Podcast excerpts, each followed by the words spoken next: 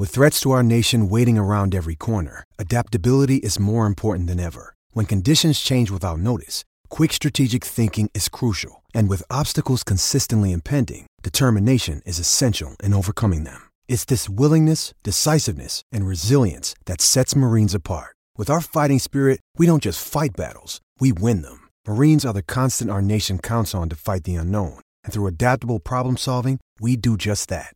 Learn more at marines.com. You're listening to the Husker Online Show, your authority on Nebraska athletics. We got to have guys. That, that's an area of our game that has to improve. We'll, we'll definitely, if we find the right guys, scholarship them, have them here for four years. That being said, I, if there's a good kicker in the state of Nebraska, we're going to try to get him here, giving him opportunity. You know, obviously, I, I, Kris Brown was here when I when I played, but we also had Jesse Kosch and Bill Lafleur and Teddy Retzlaff and some local guys that did a great job for us. And, and there's been a history of that at Nebraska. So uh, we got to get it fixed first, and then uh, do what we can to get the right Nebraska kids in here to do the job. Final segment here of the Husker Online Show. That was head coach Scott Frost talking about Nebraska's future kicker situation. And this segment of the Husker Online Show is brought to you by our friends at Kugler Vision. Nate Clouse, tell them about your experience with Kugler Vision. Well, yeah, just uh, happened to have another experience this past weekend where I'm glad I had uh, LASIK corrective surgery, and that was when I were driving to to uh, Tulsa, Oklahoma, and the snow just came out of nowhere. It was dark, snowy, um, and didn't have to try and search for, for my glasses or anything like that. I was I was good to go on the road, uh, and and was able to make it to Tulsa uh, in time safely. So uh, another another reason why I'm glad I had uh, the LASIK procedure done. Well, Nate, you just heard Scott Frost. Um, I asked him because I really think there is something there right now with the future of the kicker position. I get it. Barrett Pickering is on scholarship. He's a second year player in the program, and when you do that, you want the guy to be the guy for four years, but what they went through this year, I just don't think they can afford to ever, ever be in this situation again at Nebraska. And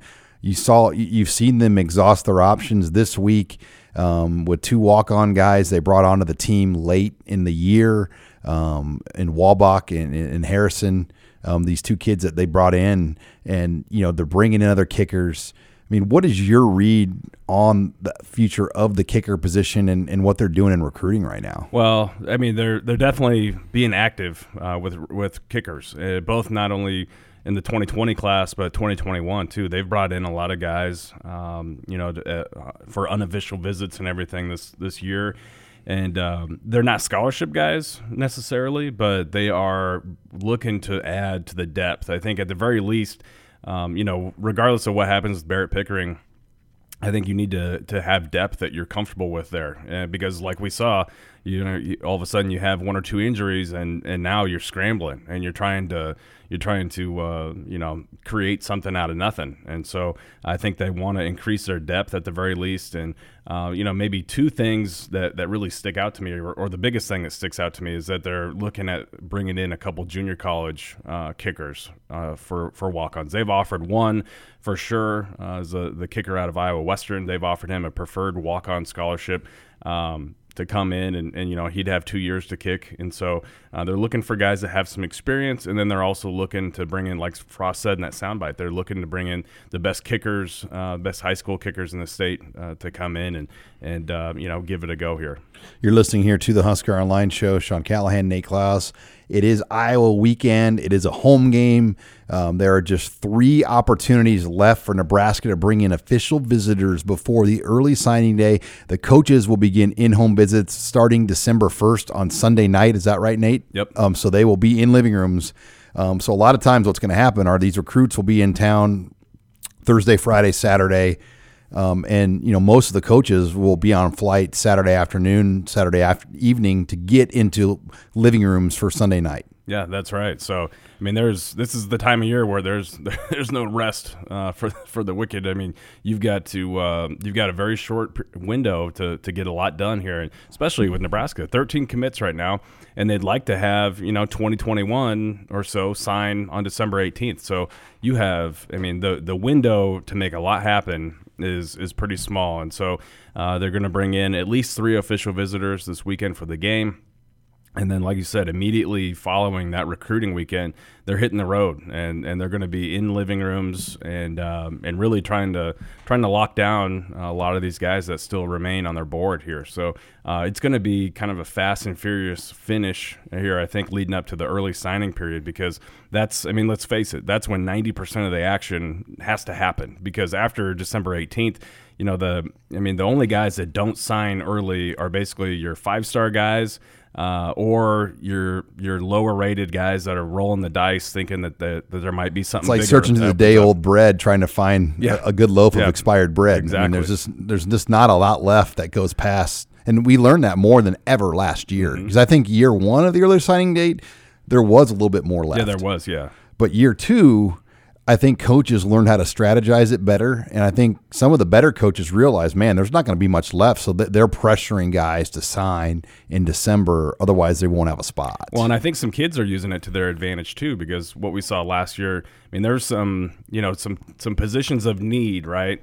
where I think some kids that would typically would have signed with a with a mid-tier school decided not to and all of a sudden you know the you know like let's say an offensive tackle for instance you know if, if he had middle tennessee and memphis and you know maybe some some mid-tier programs or whatever um, then every new sec staff exactly, comes in on him. Yep. And then all the coaching changes happen and, and you know he decides not to sign. All the coaching changes happen and um, you know the, you've got you've got sec teams and you know power five programs saying hey we we are super thin at offensive tackle. And, um, you know, even though this kid may be a mid tier talent, after signing day, he's he's looked at as, as uh, you know, a prized possession there. So, um, you know, some kids are using it to their advantage too. And, and props to them for doing so.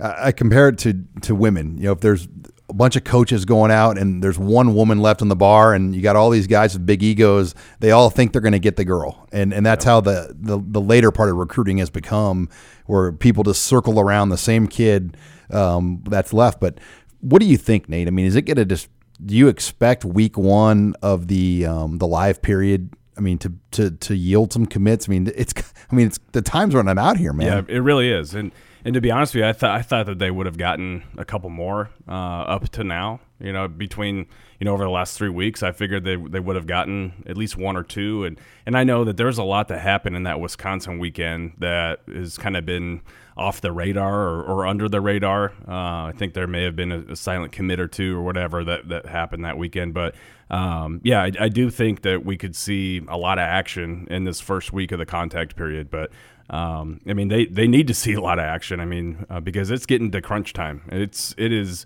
it is time where they need to make an awful lot happen in, in a short amount of time. And you think like in-state guy, like what about Luke Gifford or, or Isaac Gifford? Excuse me. I mean, do you think um, he's somebody or a Ty Hahn? I mean, could something move with these guys now? I mean, it's possible. Um, I, I, wouldn't I wouldn't count it out or rule it out. I, I think that uh, that both those guys had the type of senior seasons that at least make you think twice about okay, well, uh, how can we how can we fit these guys into our program and how can we make it work? And so um, you know, it's something I would pay attention to, but at the same time, I wouldn't. I'm not going to say yes. Most it's definitely. a sure thing. Yeah, I, I, don't. I don't think it's a, a, a slam dunk situation just yet, uh, but certainly I, I, I, guarantee you that this is a conversation that's being had up in, in the North Stadium uh, in the football offices. Okay, um, you know how do we how do we make this work? How, how do we how do we get these guys in our class? And then last thing, Nate, you were in Tulsa last weekend. You saw Sevion Morrison. You've seen pretty much most of the top guys now in person in this class. Sevion Morrison, the best guy in the class right now.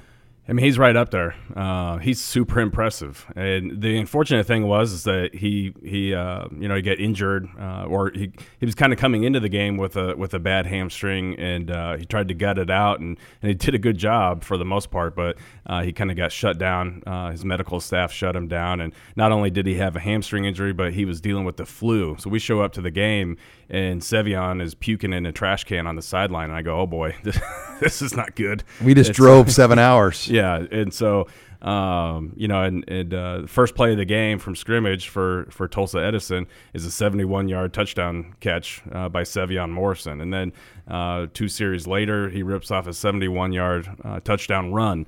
And you're going, holy cow! Uh, I mean, he's, he what he does on the field just makes your jaw drop, and he makes it look so easy. Um, and you can tell why Ryan Held was not only the first coach to to offer him, but why he made Sevion Morrison a priority because I think he's a perfect fit in this offense. Uh, he can be a receiver. He can be running back. Um, he runs. His vision is elite. Um, you know, he's got great speed. He's a he's a game breaker. But I think his vision, especially on those zone reads or those those stretches, those stretch plays. Uh, I mean, he can make a cut and he's gone. And uh, and no one's catching him. And so, you know, right now he's six foot, 194 pounds. Uh, I think that he can get into Lincoln uh, when he when he graduates in May. and he's going to add some some nice um, strength and, and, muscle mass to his frame. He's he's going to be a problem uh, for a long time, I think, for Big Ten Big Ten defenses. So I'm really really excited about him. Well, it's sure to be a busy weekend with the game. Obviously, a lot going on in basketball, but recruiting it's going to really start to pick up here. And Nate, Mike Matya, and Brian Munson and the entire Husker Online team will have you covered. Thanks again for joining us this week on Husker Online, your authority on Nebraska athletics.